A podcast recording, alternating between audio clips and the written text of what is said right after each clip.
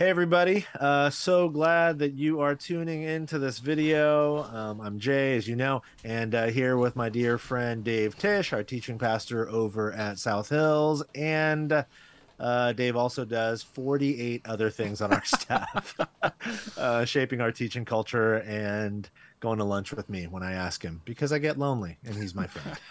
Um, but Dave and I are so excited because uh, yeah, I'm not the you know, I'm not the guest of honor here, Jay. Oh no, oh no, we we're excited. That's right. We're we're so pumped because uh, we've been telling you as we've been in this series called "The Unseen," what the Bible says about the supernatural. We, we've said from the get go that there is just too much. There's too much wild stuff that's really important um, to be able to preach on in a 35 40 minute sermon. So uh, we told you that we would be spending some time chatting with um, the legend himself dr gary Breshears. And so that's what you're watching right now. Uh, for those of you who are not familiar, Dr. Breshears is a professor at Western Seminary, was the chair of the Department uh, for Biblical and Theological Studies for many years. Um, he's a preaching elder at Grace uh, Church in Gresham, Oregon. He's the author of several books. And maybe most importantly, if you don't know Gary, he is a pastor to pastors. He has been a pastor to me, to Dave. He's been a pastor to pastors that you've read, names like John Mark Comer or Tim Mackie at the Bible Project. Gary was actually on the board of the Bible yeah. Project for many years. And um, he is one of the brightest theological minds I've ever known. And at the same time, uh, this is very rare for a high level, uh, world class academic to also be truly pastoral. And that is what Gary is. So, Dr. Gary Breshears, thank you so much for joining us today. You forgot something really important, Jay. Really okay, what important. I'm a happy grandfather. Oh. Ah, yes. This is true. In the, first, in the foreseeable father. future, to be a happy great grandfather. I thought. Oh my goodness! Not, I thought not near future. That's I exciting. two granddaughters that are like this with their guys. Yeah. Okay. I thought Look you were going to say uh, he he also was the uh, the impetus behind uh, the book we used last fall. Um, Dr. Breshears was um, his yep. it was his material we turned into the Abraham series. So yeah, that's but great. but then again, that. double grandfather is probably a more important more important topic yep. for sure. Yeah. So one of the things we wanted to we're just going to kick off and we're just going to let you talk, uh, Gary one of the first things I think I, I countered because I was in your cohort at Western Seminary, and one of the first times we ever met, I remember we were out at Costa Mesa. Somebody had planned a dinner for all of us to come together. It was at a vegan restaurant, which was tragic, but it was really it was really good actually. All I remember I didn't pick it. Just to be clear, I didn't pick it. Somebody else did, and and yeah. they never were allowed to pick the restaurant for the rest of the time. Um, but we're there, and right before the meal, I mean, we're just talking and getting to know each other, everything. And you had mentioned that um, you said, let's just stop and pray because you just gotten an email from somebody. It was a ministry partner, someone you knew that worked in Africa, and they had some sort of um, uh, kind of uh, some sort of ministry there, and there were some rebels advancing on their position. And you said, this is a spiritual attack. We need to start start praying against these dark forces. Now, I, I was like, wait, what? Now, obviously, I would have said, "Oh yeah, that's evil," but I would have said something like, "There's some bad people about to do some bad stuff." I would have right. probably materialized it, you know. Why is it so important for us Christians to live with kind of an awareness of the supernatural dimension of evil? Um, and even as you talked about it, it felt jarring. I was like, "Wait, how is he talking about this?"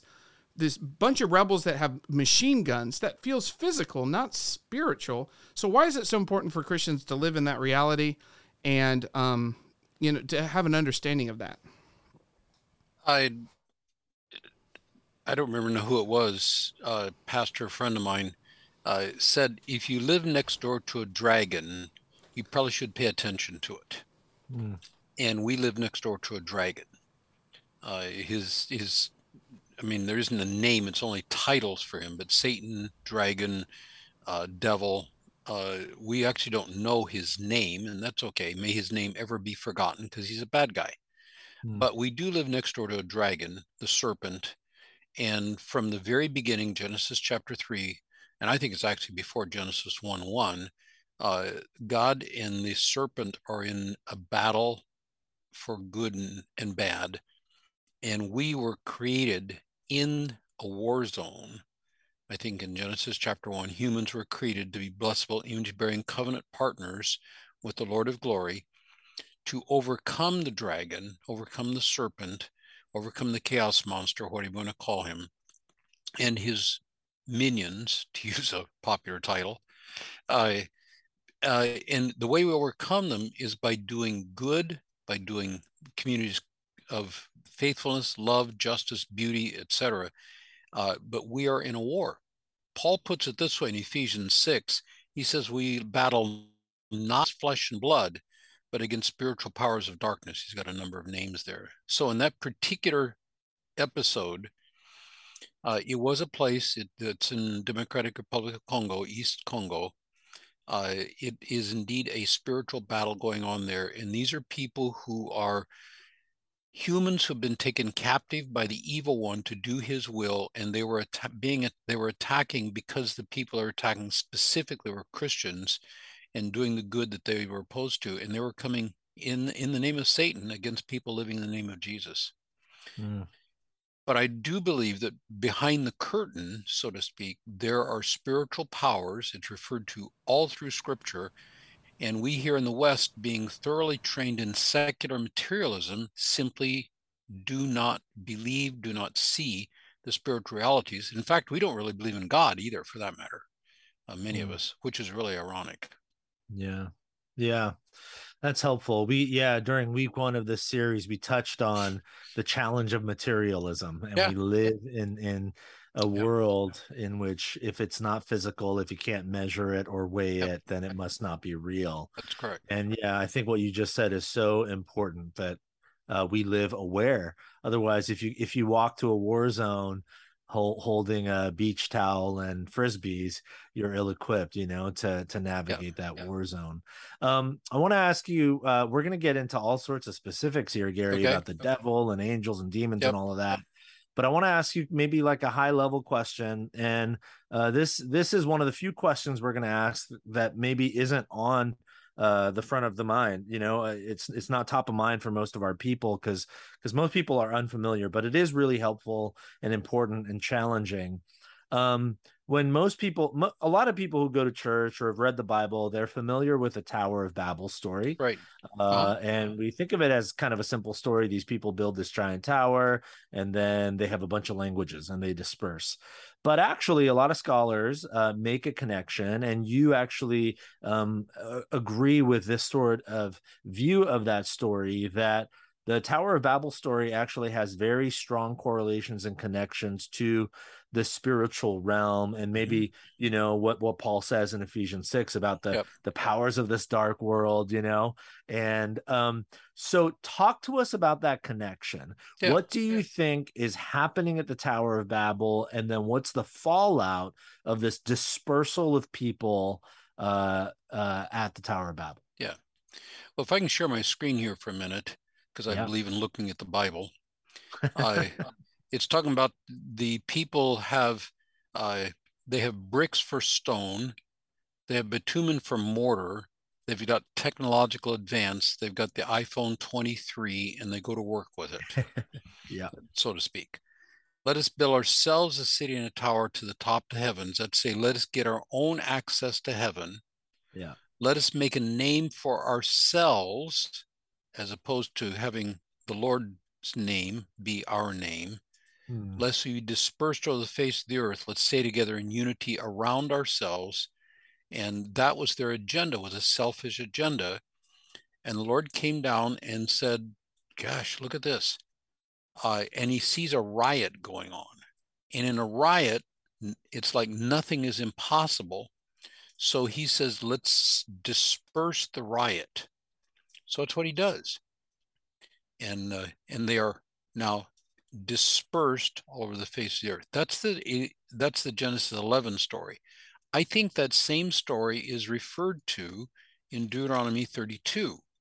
Mm. And hmm. I'll give credit to Mike Heiser who showed me this at first. This is Abra- this is Moses' last speech to the people of Israel before they go into the land.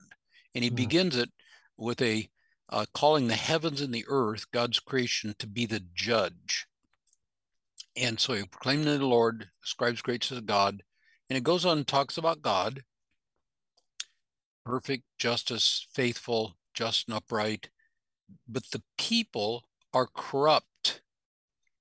So what will they replay God? He is the Father who created you, established you. And then he says this remember the days of old. So Moses is speaking this roughly 1500 BC. And he's talking about the days of old from his perspective. So that's a good while prior to 1500 BC. Your dimensions. Uh, ask your father to show you, all to tell you. I think he's referring back to Genesis 11. I'll show you why. The Most High, that's Yahweh, of course, gave to the nations their inheritance. He divided mankind, fixed the borders of the peoples. That's Genesis 11. Mm. The Most High developed the nations, divided them, fixed their borders. That's the dispersal of Genesis 11.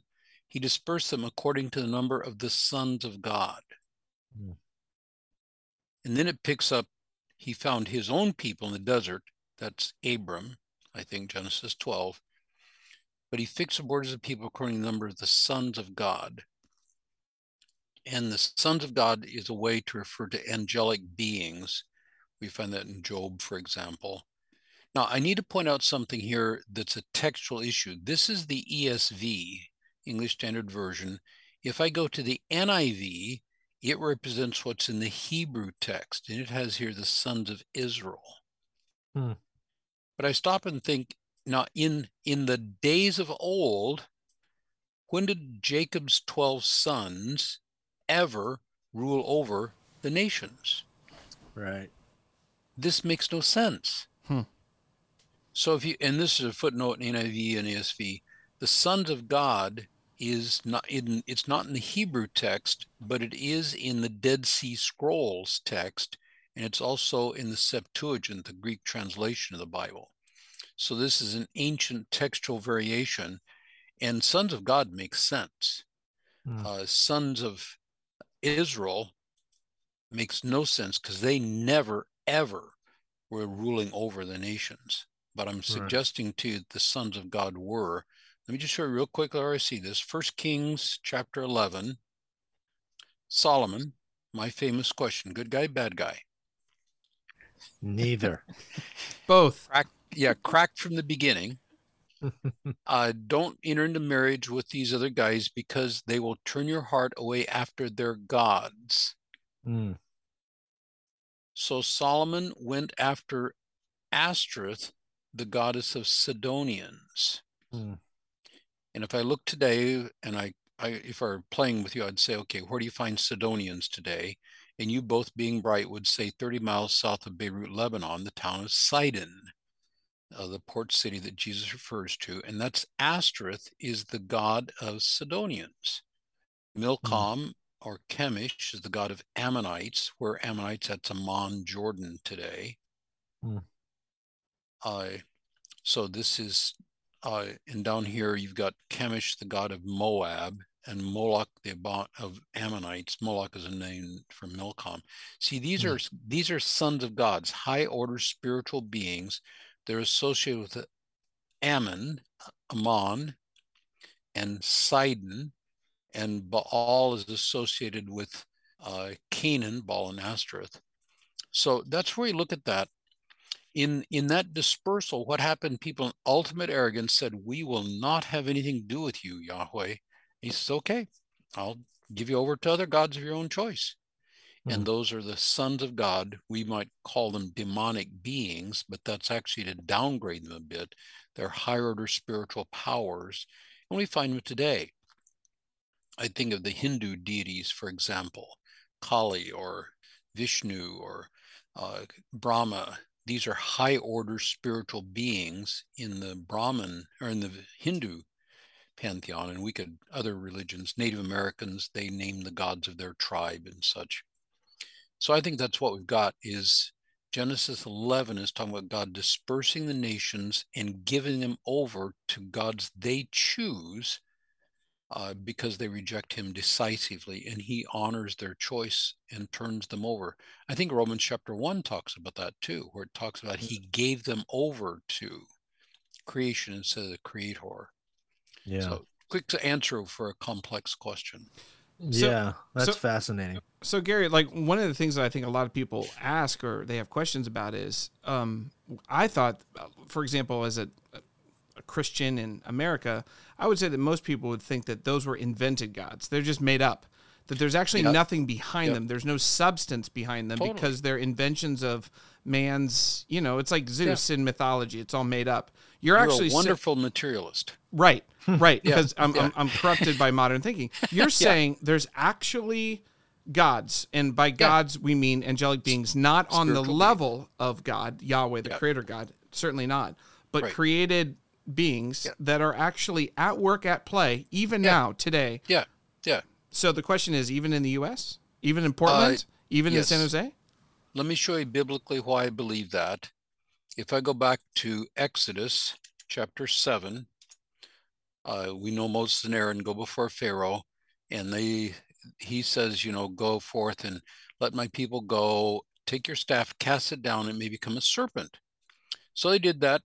Uh, throw his staff down before and it becomes a serpent. And I ask uh, powerful pastors like Jay and Dave, how many times have you turned a staff into a serpent in the past like six months? and the answer is uh, zero. A half times. dozen. Maybe. yeah, totally. But here's the thing: when Pharaoh and the sorcerers, the magicians of Egypt, they did the same thing. They cast yeah. down their staff and it became a serpent. And this isn't just smoke and mirrors, these, by the power of their gods, the gods of Egypt, are able to turn staffs into serpents. Yeah. Uh, this and this isn't just you know, David Copperfield illusions. Yeah. Right. This is a reality.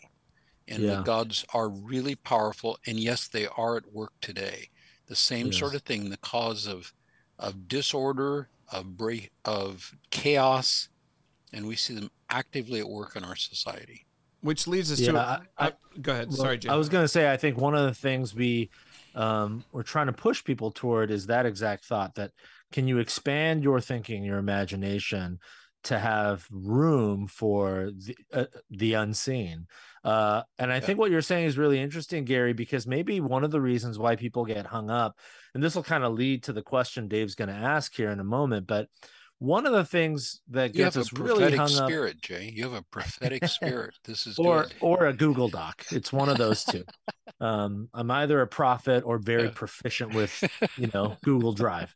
Uh, you know, people get hung up because I grew up in the Christian church, and what right. I heard all the time is there is one true God, right, and that's it. And I think yep. the way I interpreted that was there is one divine being mm-hmm. and nothing else. That's correct. But if I'm hearing you correctly, Gary, what the Bible seems to make really clear to us is when the Bible talks about the one true God, it's almost talking in the language of the great theologian Ricky Bobby from Talladega Nights when he says, if you ain't first or last. So, one true God, meaning there is one God, Yahweh, who rules and reigns over all and heaven and earth. Mm-hmm. The word God gets us really messed up because we think it's Yahweh's name, but it's a descriptor. It's a title. And it, we we map, you know, that Hebrew word Elohim, it gets mapped onto spiritual beings essentially. So when you yep. read that in the Bible, what the Bible is not saying is actually there's many gods and it's pluralistic and worship them all. No, it is clear there is one true God who rules, the creator of all things, for sure. Yep but then there are all sorts of spiritual beings, and that word Elohim gets used to describe. That's them, correct. Right? Yeah. yeah. So Michael and Gabriel, who are on the good side, are Elohim. Yeah. On the bad side, you go Baal and Moloch and Chemosh and Astarte and uh, all those, uh, yeah. and those are all Elohim, because just like in English, we can use the title God for Yahweh, the triune creator of heaven and earth, or you can use the title God for all kinds of other things. Yeah. Same thing yeah. in Hebrew or Arabic. Arabic uses the term Allah, uh, which is like El, and yeah. it can be the God, or it can be Arabic Christians refer to Yahweh as Allah, Uh, and they also refer that to other spiritual beings, the jinn and Mm. things like that. So that gets us into, I, I think, the part, and I remember when the Bible Project dropped this. This is, pro, I don't know if you guys get feedback, but this was disorienting, I think, for a lot of people. And that was the the one you guys did on the Divine Council. Um, just this idea. Psalm Psalm eighty two says that God presides in the great assembly. He renders judgment among the gods, the Elohim.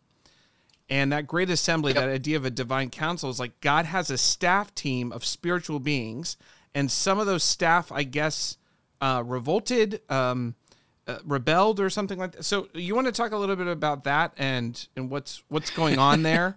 Because the idea of God having a staff Yeah. team is is with with a bunch of spiritually powerful beings is maybe alien to a lot of us. Yeah. Do any of you sing? Either of you sing? Jay was in a Dave band. is a Jay was in a band. Dave is a fantastic. I'm an amazing. I was in a boy band, so yes, Ooh. yes. Uh, Did if you ever it- sing the? Did you ever sing that song, "The God of Angel Armies"? oh yeah, Oh yeah, yeah, yeah. It was real popular three or four years ago. yeah. Well, that that's Psalm 82.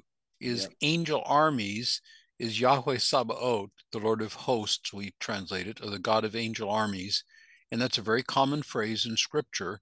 And uh, so this is Psalm 82. God has taken his place in the divine council in the midst of the Elohim. He holds judgment. And that's what we're talking about here is this divine council. This is ESV. Some NIV calls it the great assembly, uh, just how you translate the Hebrew.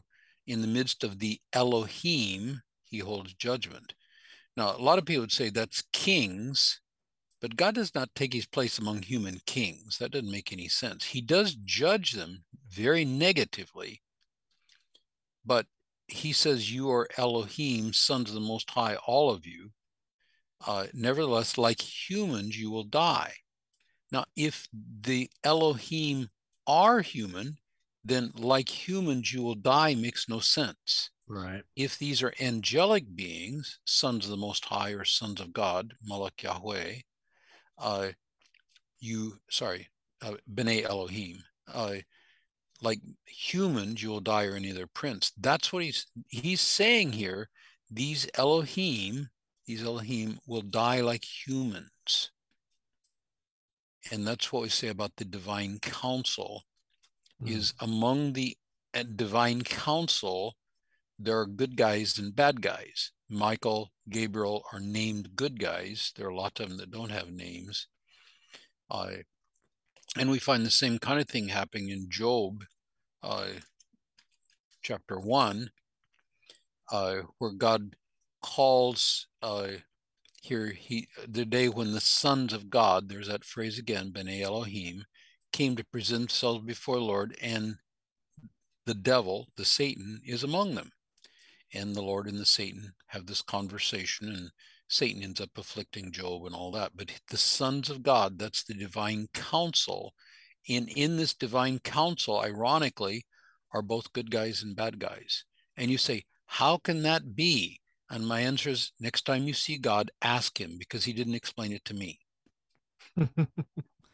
But is the idea? good. yeah, that um, that's fascinating. The idea is that there's this giant cosmic drama that we're a part of, in which the same That's options will we be allegiant to God or not? Or, by God, I mean Yahweh, the Creator God. Yeah. Oh, wow. Okay. Yeah, the best analogy I can do that's familiar to all of us would be the president as compared to the US Senate. Hmm. The president has a higher authority. He can veto anything the Senate does. I mean, it doesn't work out real well. Uh, but the you've got one president and you've got a hundred senators, and the hundred senators advise and consent on certain decisions and such. But among the Senate, there are supporters of the president and there are enemies of the president, but they're still a part of that council. That's as Mm. good an analogy we can do among the things that are familiar from our world. Yeah. Except the difference a- between Yahweh and the Senate is much bigger than the president versus the U.S. Senate. Right, right. That's helpful. So we've established here that there is clearly, biblically speaking, uh, a spiritual realm Mhm. full of spiritual beings. I want to ask you about the one Yep. spiritual being that most people think about the most. and it's a big, broad question. So just give us, you know, the the the big brush strokes when it comes to the devil or the Satan, this great enemy of God, the dragon, the serpent. You know, he's got all sorts of descriptors throughout the scriptures. Yep. Um, who exactly is the devil? You know, what do we know about his origin story, and, and what do we don't know and uh, not know, and and what's his ultimate purpose? Who is the devil? You know, where did he come from, and and what's he trying to do? I it's it's not clear that we have any origin story from the devil. We get some hints. I mean, one of the clearest hints uh, is in the ironically in the qualification for elders, First Timothy chapter. It's got the various things here about what it has, what he has to be. But here down verse seven, morals he must thought outsiders, so he may not fall into disgrace into the snare of the devil. Mm. But just before that, that so that's Satan is a is after elders, but it says he must not be a recent convert or may become puffed up with conceit and fall into condemnation of the devil. Now, this hints that somehow the devil became puffed up with conceit and fell into condemnation. And that's the thing that happened to the devil. It's a hint, it's not a hmm. direct mm. teaching, but the possibility is that this guardian cherub. Uh, we find him in uh, another hint in Ezekiel 28, and it's just a hint. It's about the prince of Tyre. Uh, this man says, I am a god. I will do that, but you're a man. You're not an Elohim, uh, and all these things. And a little bit later, it changes things. Son of man, over the the king of Tyre you had the signet of perfection, wisdom, and beauty in Eden. You're in the garden of God, and it goes on and talks about this. You are an anointed guardian cherub. I place you on the holy mountain of God in the midst of stones of fire as you walk. You are blameless till unrighteousness is found in you. And it goes on talks about this. The I destroyed you, guardian cherub, and the idea that I mean, it's it's a it's it's only a hint but I like what Tim Mackie suggests that this passage hints that this cherub who is carrying the Godmobile that we see in Ezekiel chapter, in the whole book of Ezekiel, this cherub wanted to be on the throne instead of carrying the throne. It's only a hint, but somehow this guardian cherub uh, became an enemy of God when unrighteous was found. And it seems to be connected with pride and a desire to elevate myself up to the equality with God. Yeah. Uh, we, we want to get into angels and demons here in a second, but you, you know, you mentioned the possibility seems that there are some biblical hints that the devil, the Satan, was possibly once a, this cherub that fell into disgrace, puffed up.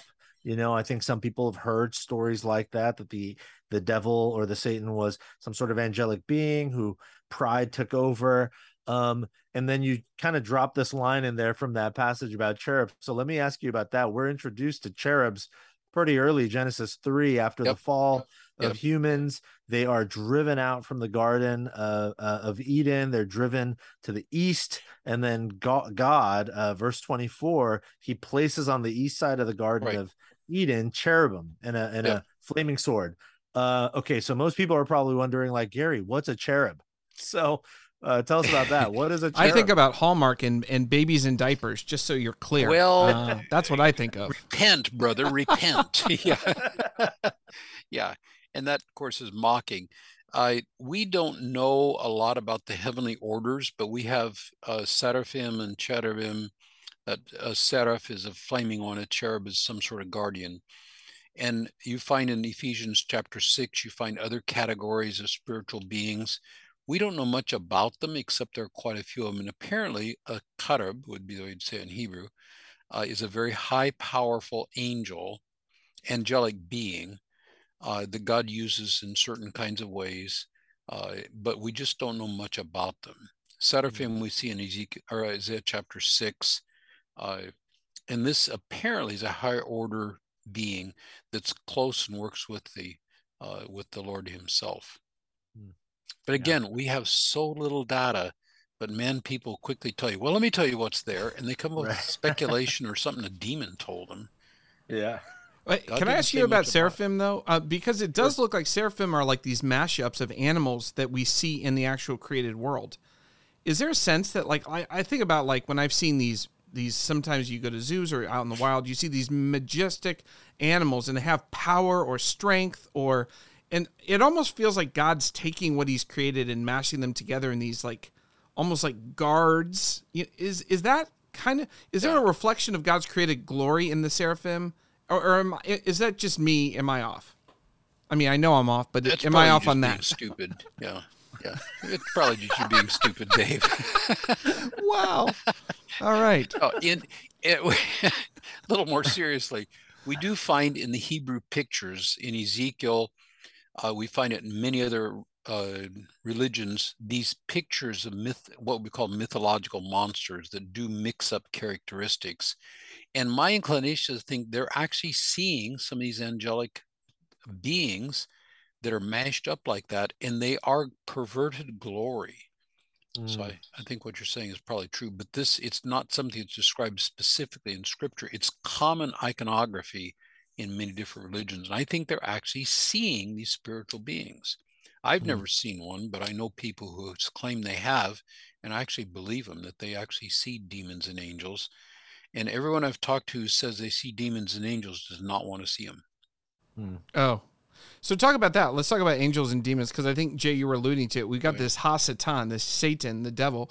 Is he yeah. like the ringleader? Is it like the Joker and his goons? like, uh, like uh, how- uh, apparently, I don't know. I don't watch movies like that, so maybe. it's a comic book. It's a comic book, Gary. Come on, it's it's a Batman comic book, right? That's okay. I grew up on the real Batman, not the sure. perverted Batman that you see around today. Holy priceless collection of Etruscan snoods, Batman. Uh, so let me ask you a question. what? How do how do you talk about angels and demons? And then you just said that people that you know who have actually seen them wish that they had not. So talk a little bit about that that that that idea. I when we talk about angels, I mean we've got a lot of pictures of angels uh, I mean, gosh, they're just about everywhere. I like Matthew chapter one. Uh, Matthew one. Let me get it. Uh, you get the genealogy of Jesus, and you get the birth of Jesus, and this uh, this picture, uh, Joseph. I mean, he is a righteous guy. Her husband Joseph, being a just man, unwilling to put her shame, resolved to divorce her quietly. He's a protector he's going to protect his wife, or is actually his fiancee. Mary is betrothed to Jesus before they came together, so they're not married yet. She's pregnant. His righteous thing is to protect her. So he's going to divorce her quietly. But as he considered these things, an angel of the Lord appeared to him in a dream and said, Joseph, son of David, don't be afraid to do this. Uh, so an angel comes and bears a message to him from God, telling him what God has in mind. And he says, Don't be afraid to marry her because this is a good thing. Joseph woke up. He did just the angel commanded, took his wife, and did not have uh, relations with her until after they're born. This is what angels do. Uh, is they carry messages and help people do good things. Another thing angels do is, in we find in Revelation 19, uh, we get this angel uh, that comes down specifically. excuse me. Uh, the angel said to me, Write this Blessed are those invited to marriage supper of the Lamb. These are the true words of God. And here, John falls at his feet to worship him. And the angel says, Don't do that. I'm a fellow servant. Worship God only. Mm. So hmm. here are these angels and they're doing powerful things, but the important thing is they refuse to be worshiped. They recognize they're different than God. They're servants of the Lord Most High. They're not equal with God. Now, if that were uh, Satan and you wanted to worship him, he would quickly accept it. Ah, uh, yes. And that's the temptation of Jesus yeah. is worship me and we'll do this together and it'll be great. Yeah. The demons want to steal worship that's owned only to God and put themselves up to draw us away from God and break that relationship with the Lord of the universe. Hmm. Okay, Gary, can I ask you a question about one of the weirdest passages in the Bible, in my estimation, and that's Genesis six. It's the moment like right after, right, right around Noah, and it says that the Nephilim, like these created yeah. being, these these were on the earth in those days, and also afterward, when yeah. the sons of God yeah. went to the daughters of humans and had children by them. They were heroes of yep. old, men of renown. This is a very yep. strange passage, and a lot of folks. Uh, this is a very strange passage. So, could you talk us through what you think is going on here? Mm-hmm. I, I mean, there's a lot of debate about the passage, what it means, but I just take it straight up. The sons of God. So that's that's the B'nai Elohim, the sons of God. That's the same exact crowd, same exact phrase that I find in Job. Uh, if I go to Job 38, where God comes back and speaks to Job. and He talks about when he laid the foundations of the earth. Where were you when the morning stars sang together, when all the sons of God shouted for joy? Well, that can't be humans because they were not around when God did the initial creation. These mm. are angelic beings. And you look at an NIV, it'll translate that as angels because that's what it means. So these are sons of God, same crowd here, sons of God, saw that the daughter, these are human women, these angel beings, and human women. So they took as they chose. That's a sin yes. formula. Instead of obeying yeah. God, they took as they chose and specifically go against the boundaries God does. Yeah, it's the God, it's the Eden rhythm, right? Yep. It's yet they take yep. it. Yeah. That's yep. good. And then the Nephilim, which is a term meaning the what's translated in the Septuagint is giants, gigantes. So this would be Goliath, for example, is a gigantes, a Nephilim. He's a Rephaim, actually. Uh, on the earth in those days, and also afterwards, when the sons of God came to the daughters of man, and they bore children to them. How can angel beings and human women have children together? And I'll tell you the exact answer to that. I don't know, and nobody else does either.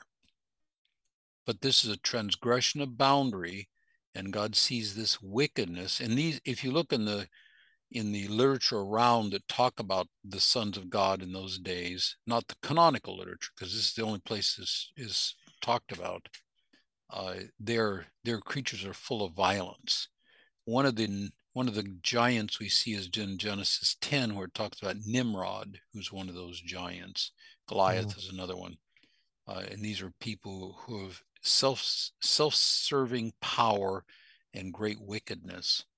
And that's what comes up. So wh- the question is, where are these guys today? Now the Bible does answer that. Second Peter chapter. They're playing two. in the NFL, I'm assuming. I mean, those guys well, are huge. Yeah, some are. Yeah, I think so. I'm kidding. I'm kidding. Yeah, so here in in uh, Second Peter chapter two, if God did not spare the angels when they sinned, but cast them into hell, and actually the Tartarus there, to be kept until the judgment. And then the next thing he does, he did not spare the ancient world, but Noah, and then the Sodom and Gomorrah.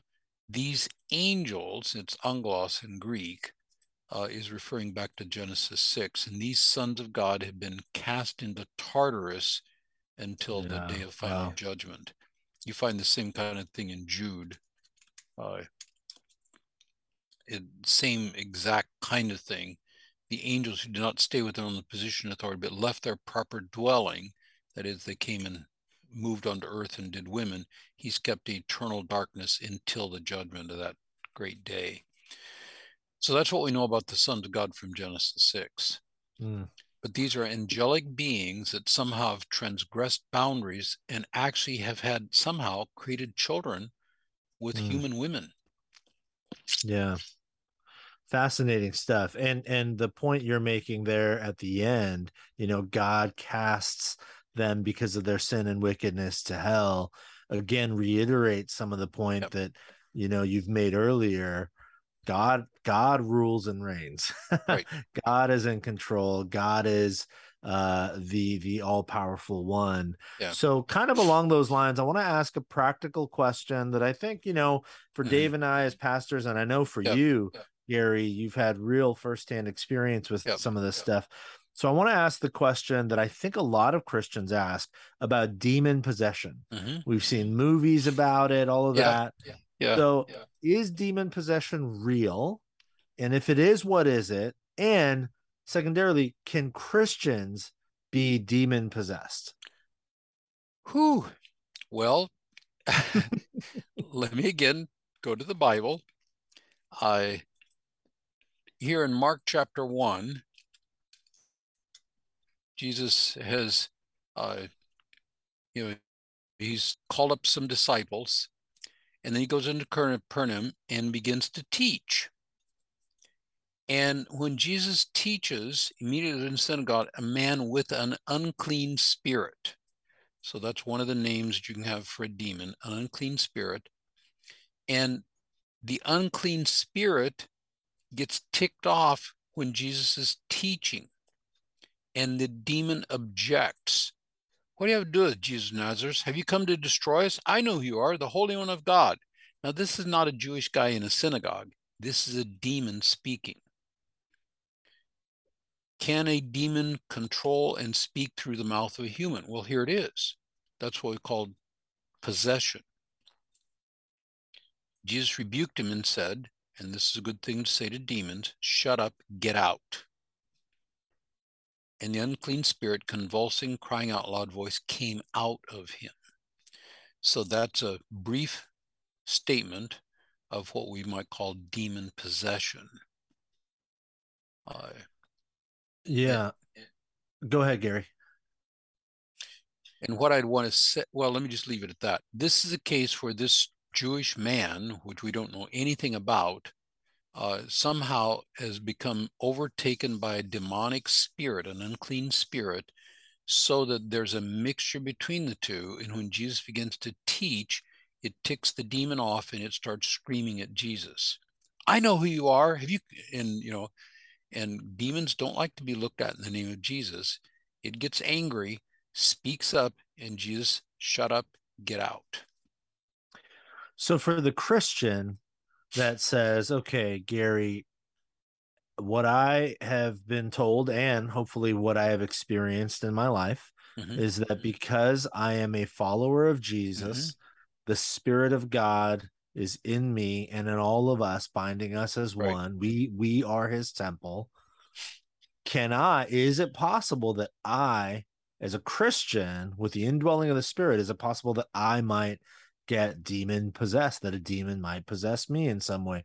Um, is there a good answer to that question? There is, uh, but let me, it's actually, it'd be a little more complex because when I come over to one of my key passages here is Colossians 1.12. Uh, pick your translation, they're all going to say pretty much the same thing. We give thanks to the Father, and what the Father has done is qualified us to share in this inheritance of the saints in light. So this is the Father, He, so this is the Father, has delivered us. So it's a past tense. He's delivered us from the domain of darkness. That's the, the kingdom of Satan, and transferred us to the kingdom of his beloved Son, in whom we have redemption or freedom and the forgiveness of sins. So, one of the things that's really important is people are in the domain of darkness, are possession, if you will, of, of Satan. He's the spiritual Mhm. head of the darkness.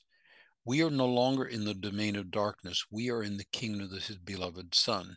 How did we get there? Because Father delivered us out of the authority of Satan and into the authority of Jesus. Mm. So what in there in in the kingdom of light we have redemption or freedom. We have the forgiveness of sins. I could say a lot more about that. But here's the first thing I want to say is and everybody agrees at this or should is that believers are never ever under the authority of Satan in reality. Mm. Uh, we're under the authority of Jesus. Uh, so from that perspective, uh, the devil never owns a believer. The devil does own unbelievers because they have not yet been transferred from darkness to light. We're believers. We are not the possession of the devil ever. Hmm. The trouble of it is, is that the devil can deceive us and make us think that he has authority over us. Hmm. Let me hold that for just a minute. the term possession has three different meanings.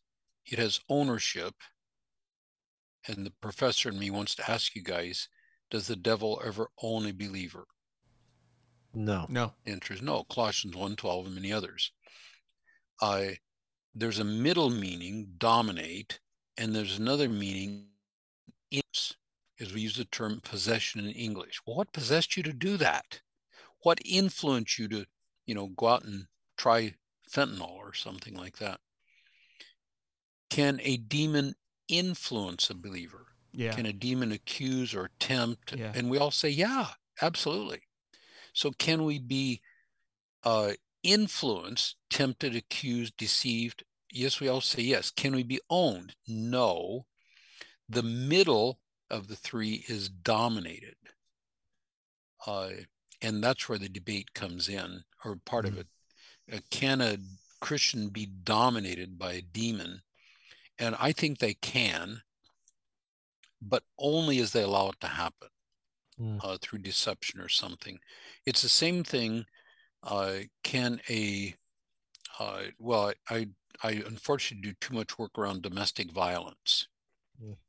Violent husbands who are beating the dickens out of their women. Why in the world does the woman go back to the guy who's beating her up? because somehow she's fallen into the idea that well i'm nice he's so nice to me i'm if i just be nice it'd be okay but if i don't get it right you know he and and they fall in this deception and they'll go back to the guy instead of calling 911 mm. Well that kind of deception is what demons can do to christians i think is yeah. we can be deceived into well that's where the fun is that's where the knowledge is that's where the power is mm. Uh, so I think, and I guess the men I, who are doing the abusing also deceived in a deep and dark way as well. Yeah, well, that's true. Yeah. yeah. So can a Christian be dominated by a demon? I think they can. Uh, the bigger question, and it's kind of the debate: Can a demon be inside a believer? And many would say, no, no, no, you can't. To my judgment, where the physical location of a spiritual being is is irrelevant. The question is not inside outside in a physical location. The question is authority and influence. Mm. A hmm. demon never has actual authority over a believer, no matter what you've done, unless you believe it and you give it authority. Mm. But it absolutely can have influence. So a demon could be standing right beside me here and have all kinds of influence and dominating impact in my life. So, whether it's inside or outside, the Bible actually doesn't answer that question. Hmm. People say, well, we're temple of the Holy Spirit. True. But in the Old Testament temple, you have demonic stuff in the temple all the time. Hmm. Hezekiah and Josiah in their reformations go in and they take demonic stuff out of the temple while Yahweh's in the Holy of Holies. In Ezekiel's vision of the corruption of the yep. temple, the, the yep. secret places that God sees. So, yeah. Yep. Yeah. So, yeah. Uh, the idea that we're temple and therefore the demon cannot be inside our bodies, that analogy doesn't work. Yeah. And my answer is I honestly don't know whether a demon can be inside a believer or not. But I don't think it makes any difference. The point is, does it have authority? The answer is no, except what I give it through being deceived. But it does have influence that I can, uh, it doesn't matter what's inside me or outside. And then people will say, can a demon actually speak through the mouth of a believer? The Bible never addresses that question specifically, but I've seen it happen. I've mm. seen people who, without any doubt, have Jesus as their Lord and I've I've listened to demons speak through the mouth. It happened chair right behind me here, mm. uh, one of the times. Wow, that's super helpful. That breakdown of the sort of trifold nature Yeah. of possession is so Yeah. helpful. Own, and dominate, influence. Own, Yeah. no. Influence, yes. Dominate, people disagree on that. But I think they Mhm. can if we let them have it. yeah, that's great. That's helpful, Gary. Yeah. Don't mess with demons. They're not nice. Yeah. Um. Okay. So, have you Yes. you've talked about exorcisms? Have you have you done exorc? You've done exorcisms. Is Yeah. it? I I think about the movie The Exorcist. This is like feels like something out of a movie, right? So, like well, when you're talking, don't do it that way. right? So when you talk about exorcism, uh, is there is this a is is there some down to earth ways to think about this, or because you talk about influence and being dominated, and I, I I know lots of Christians, and even moments in my own life when I've been dominated by lies, and I've and I guess in some ways the Christian community and teachers have helped exorcise those demons. Yeah. Talk about exorcism a little bit, uh, maybe demystify it, or talk a little bit about how you think about the word exorcism, Yeah. um, how it works, et cetera, et cetera. I, I mean, uh, uh, if just to give you a word, if you go to my website, brashears.net, you'll find a tab on there. It's uh, spiritual warfare resources, and I've got a bunch of stuff in there. So some of the, there's documents behind some of the stuff I'm going to say here in a minute that anybody can go look at. I I follow the pattern of Jesus pretty much. I so if I go back to I already showed to you, Mark one. Uh, he teaches, the demon shows up, he rebukes it, shut up, get out. I think that's a really good thing to do.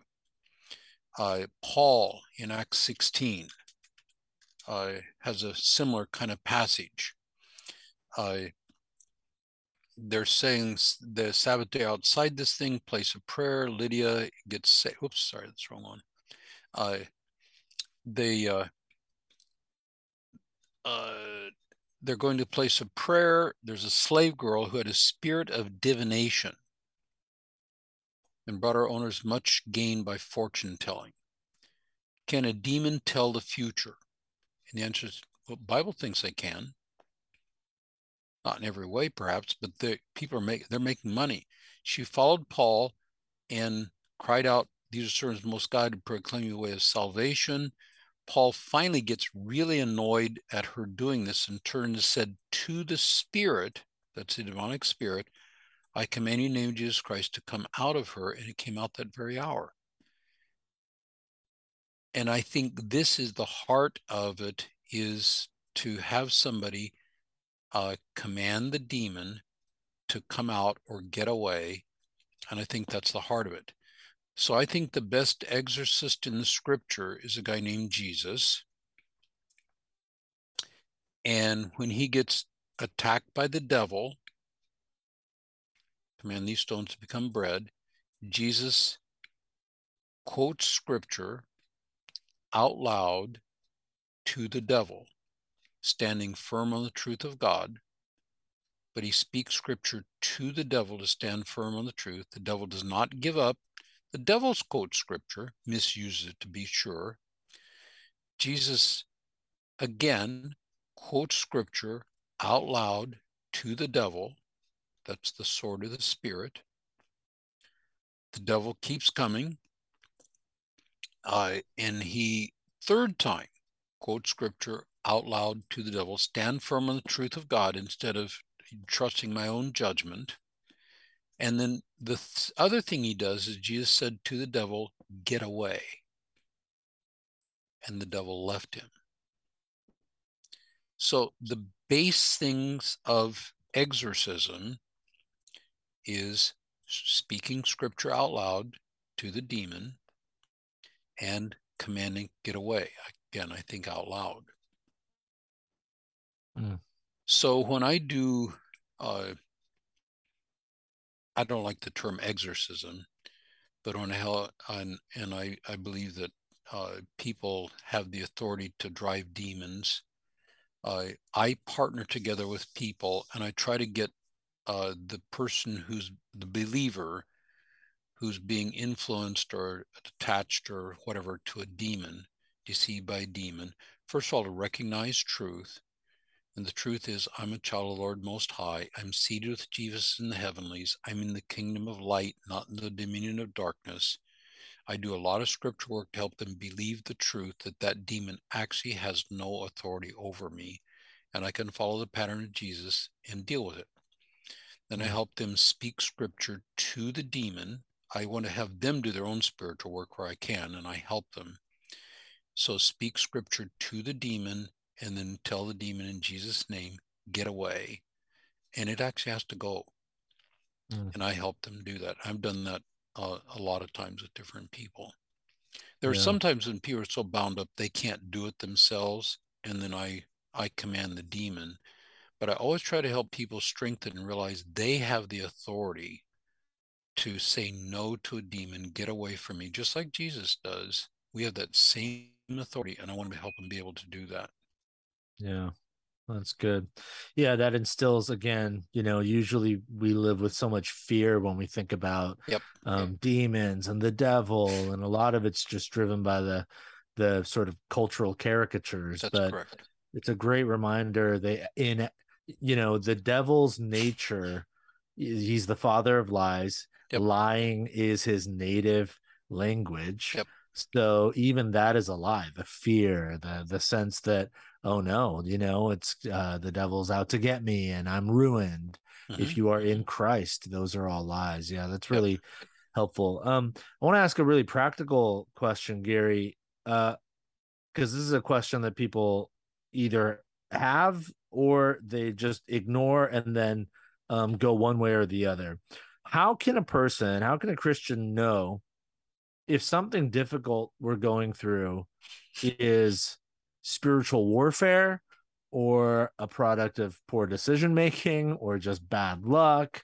Um you know are there distinguishing marks? Because i think the reason that question matters is sometimes we can over spiritualize or under emphasize mm-hmm. yeah. the spiritual nature. I don't know. Do you have any advice there? You know how can we recognize oh this is the devil and his minions doing their work mm-hmm. or it's just i i probably should have gotten an oil change on my car or, and it wouldn't have broken down on the middle of the road you know yeah. i don't know yeah, yeah. what do you think about that i i assume uh multimodal in many cases the um the thing that i'm not happy with is a is a parent who brings their kid in who's really rebellious and really angry and says, We cast the demon out of my kid so it won't be, my boy will not be so rebellious. And I, the first thing I would say to say that parent is it's probably more than just a demon. Can we talk about your parenting style? Mm. I don't want to talk about parenting style. I want to talk about the demon. You maybe under the influence of a demon right now. Mm uh, because it's it's many times it's multimodal, uh, and we want to blame a demon to get rid of our own responsibility, mm. uh, and that that doesn't work out. More commonly in our society is people never think of a demonic possibility, and yeah. I want to bring in the possibility that there's a demonic voice or a demonic power behind the addictive pattern I want to bring in the fact that there may be a demonic narcissism behind the anger and just such. Uh, that's a piece of it. And so, what I do, uh, and again, there are different ways to do things, uh, is I try to help a believer.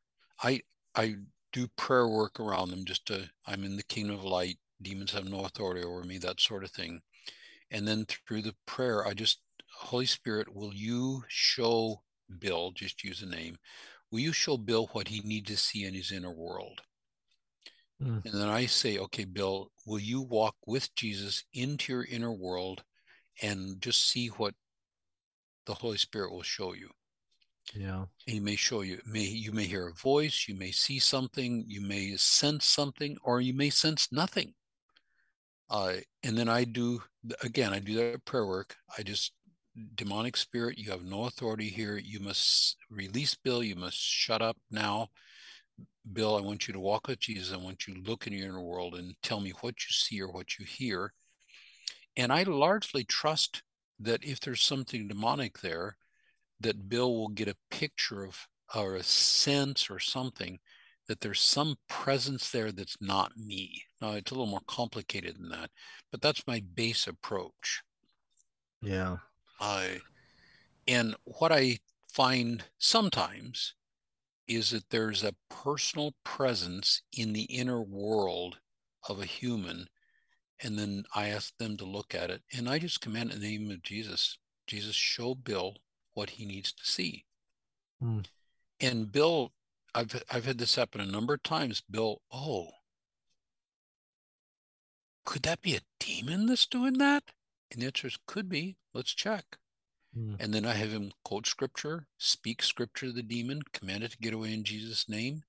Uh, and that's the base approach I do. Now, some it's more complicated sometimes, but a lot of times it's that simple. You got a demonic voice that says you are a jerk. Mm. Don't ever let anybody see what's inside you. They will hate you forever. You know, that voice, it makes sense to people.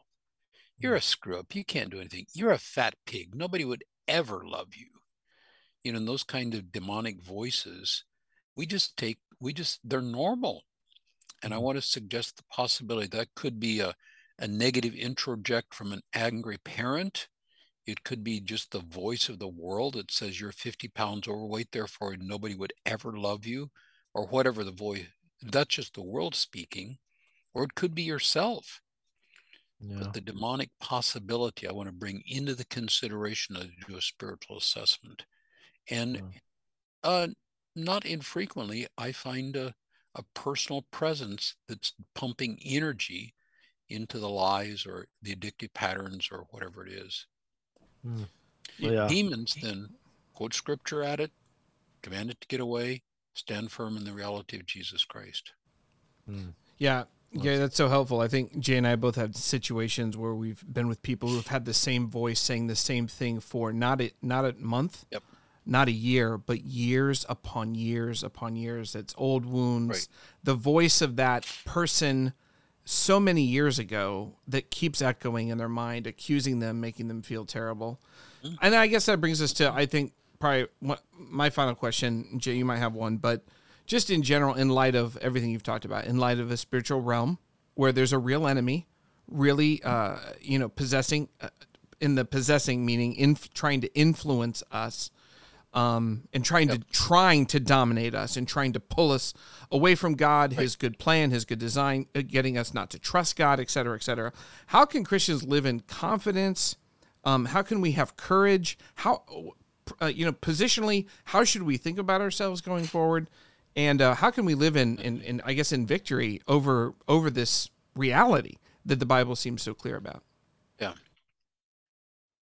I let me go back to scripture again here for a moment. One of the passages that I really want to go to as much as possible is Ephesians 5 8. Uh, and it'll come out in different ways in different uh, translations. Let me just do the NIV, it's a little clearer there. The NIV, Ephesians 5 8, you once were darkness. Colossians says you're in the dominion of darkness. But here's the thing, but now you are light in the Lord. That little phrase right there is so critically important. It's the last thing in the world the devil ever wants you to believe that you are light in the world. And he'll show you all kind you're not light. Look at this. But this mm. is God speaking. You are light in the Lord. It's not denying there's darkness in us, but you are light. Therefore, live who you are. You were darkness. You are light in the Lord not by myself. Live who you are. Mm. You know, that's so central. Another one that I want people to go to is the Colossians passage, Colossians 2.12, or sorry, 1.12. I giving joyful thanks to the Father who qualified you and shared the inheritance of his holy people in the kingdom of light. That's where we're at. For he rescued us from the dominion of darkness. We're not there anymore. We're in the kingdom of the Son he loves, and there we have freedom, we have forgiveness. I keep wanting to come back to that. Uh, God's identity. I mean, it's it's in several places. Galatians chapter four. Uh, he says, "You were in say God sent His Son uh, to redeem those under the law, might receive adoption to sonship.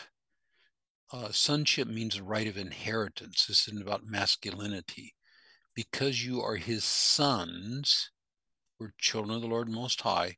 God sent the Spirit of the Son into our heart, the Spirit who calls out Abba, Father. You're no longer a slave, but God's child. And since you're his child, God, you made an heir. And I want to have people come back and just repeat that slowly. Holy Spirit, help me see and feel and know and experience and live the truth of this. And I just have them go through on slow cadence, but make it personal. Father, you sent your the spirit of your son into my heart. This spirit calls out, Abba, Father. I call that out now. Abba, Father. Demonic spirit, I reject your voice that he this father doesn't like me. I receive the truth of the Spirit who says, You are Abba, Father. You are the Father who loves me and cares for me and wants my best.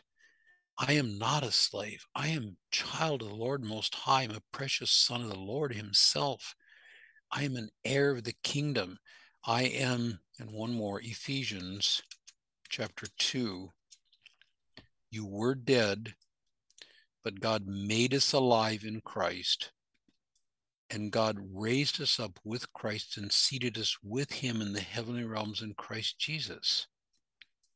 I am seated with Christ in the heavenly realms, far above all authority, rule, and power.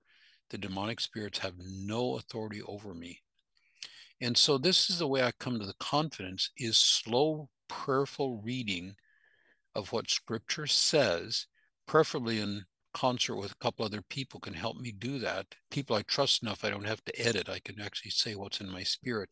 And when that voice comes up, it contradicts what God says. I reject that voice in Jesus' name. Mm. I speak scripture to it. I reject it because that's the stand firm, get away. And that's the spiritual battle. And it's not some, you know, head spinning exorcism kind of thing most of it, it's just rejection of the lie and Holy Spirit drive that truth deep into my heart. That's so. A lot of done that's just so ordinary helpful. prayer life. Yeah. Gary, it, also reminds me. You say speaking against uh, something you call worm theology, which is too low a view of what God has done, yes. and what it's yes. almost like saying I'm sin and I'm defined by my sin, and I'll always be sin. It's uh, it's almost like overstating. Yeah um, the the work that Jesus has done. This is so encouraging and and hope filled that we are we can be different. That God is changing and is changing us. And the other yeah. thing is, if God really is Abba Father, then I can go him to him with the thing I'm most deeply ashamed about, and know that He's going to gather me up and say, "Let's talk about it, son. Let's talk about it, daughter." Mm. And so I can be open about my trash because it's there yeah. And see, the world says, don't ever admit you got any trash, man. It'll be used against you. And it is in the world. Yeah. In God's world, it's, wow, let me help. Yeah. And that's where you see God's forgiveness and help. But that's where the confidence is. I'm child of Lord Most High. Yeah. And the voice that says, no, you're not. That's a mm-hmm. voice to be condemned to hell. Because that's demons. That's not God saying that. Yeah. That's such a good word of encouragement, Gary. That's I'm so glad our folks are seeing and experiencing. Again, obviously they've experienced your academic uh, depth and breadth a bit here, but that's exactly what I was talking about at the beginning. You are truly a pastor who is a brilliant theologian, and uh, you know it makes me think what you're talking about. It's so moving.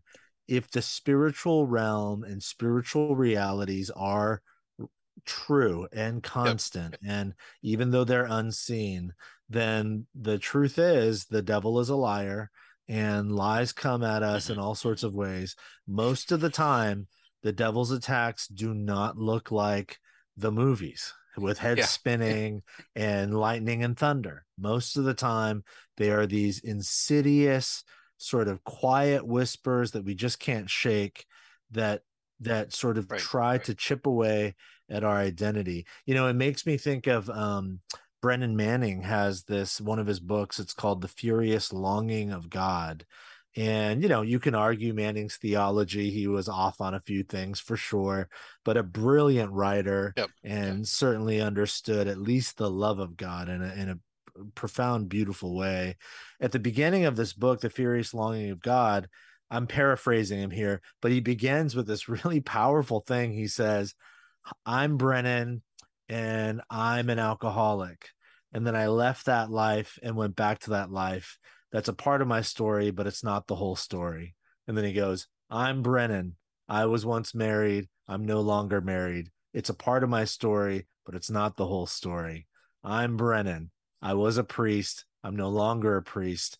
That's a part of my story. It's not the whole story. He just goes on and on and on. And then at the end, he says something along the lines of, I'm Brennan. I'm a sinner saved by grace, loved and wrapped up in the furious love of God, my Abba Father. And um, that's really the center of who I am. And it makes me think of that. There Yeah. are all these lies of demons and the devil telling us who we are. But in reality, like you said, like the scriptures say, we are light now and we are children. Yep. And Yep. in that, we can have courage and confidence to, to move about our lives, knowing that we are beloved by God. And And see, I'd like to correct Brendan's thing one step. Instead, I'm a sinner wrapped up in God's love. I don't want to say I'm a child of God who struggles with sin. yes, that's And right. I, I can take that struggle to my Abba and he will help me. Yeah, beautiful. Well, Gary, you are a gift to Dave, to me, to so many. I count you as precious friends, you both of you. I hate to say about Dave, but it's true. you know, we've done a lot together over the years, and thank you guys for being faithful pastors. I love working with you. Uh, thanks so much, Gary. Thank you all for watching. We hope this was helpful to you. And uh, yeah, Gary's got a bunch of resources on his website. We'll link it on our page as well, but brashears.net, Yep. and you can find some stuff there as well. So thank you guys for watching, listening, and uh, we'll see you all. real Thanks, soon. Gary. Yep. Bye bye. Bye, guys. All right. Recording stopped. Are we supposed Oh, to say man. that's a wrap or That's a something like wrap. That was so good, Gary. That Yeah. was awesome. Uh, that was a lot of time. Thank you so much. Thank you. Well, one thing I that- didn't say, and Yeah. I thought about throwing it in, but make sure you guys talk about it. When you talk about methodology, make the difference between interview the demons technique, which is so common. We don't interview demons. And see, Hmm. so many deliverance things, I get the name, attachments, point of origin, associates, that kind of stuff. And many people teach that as a way of deliverance. Huh. And Jesus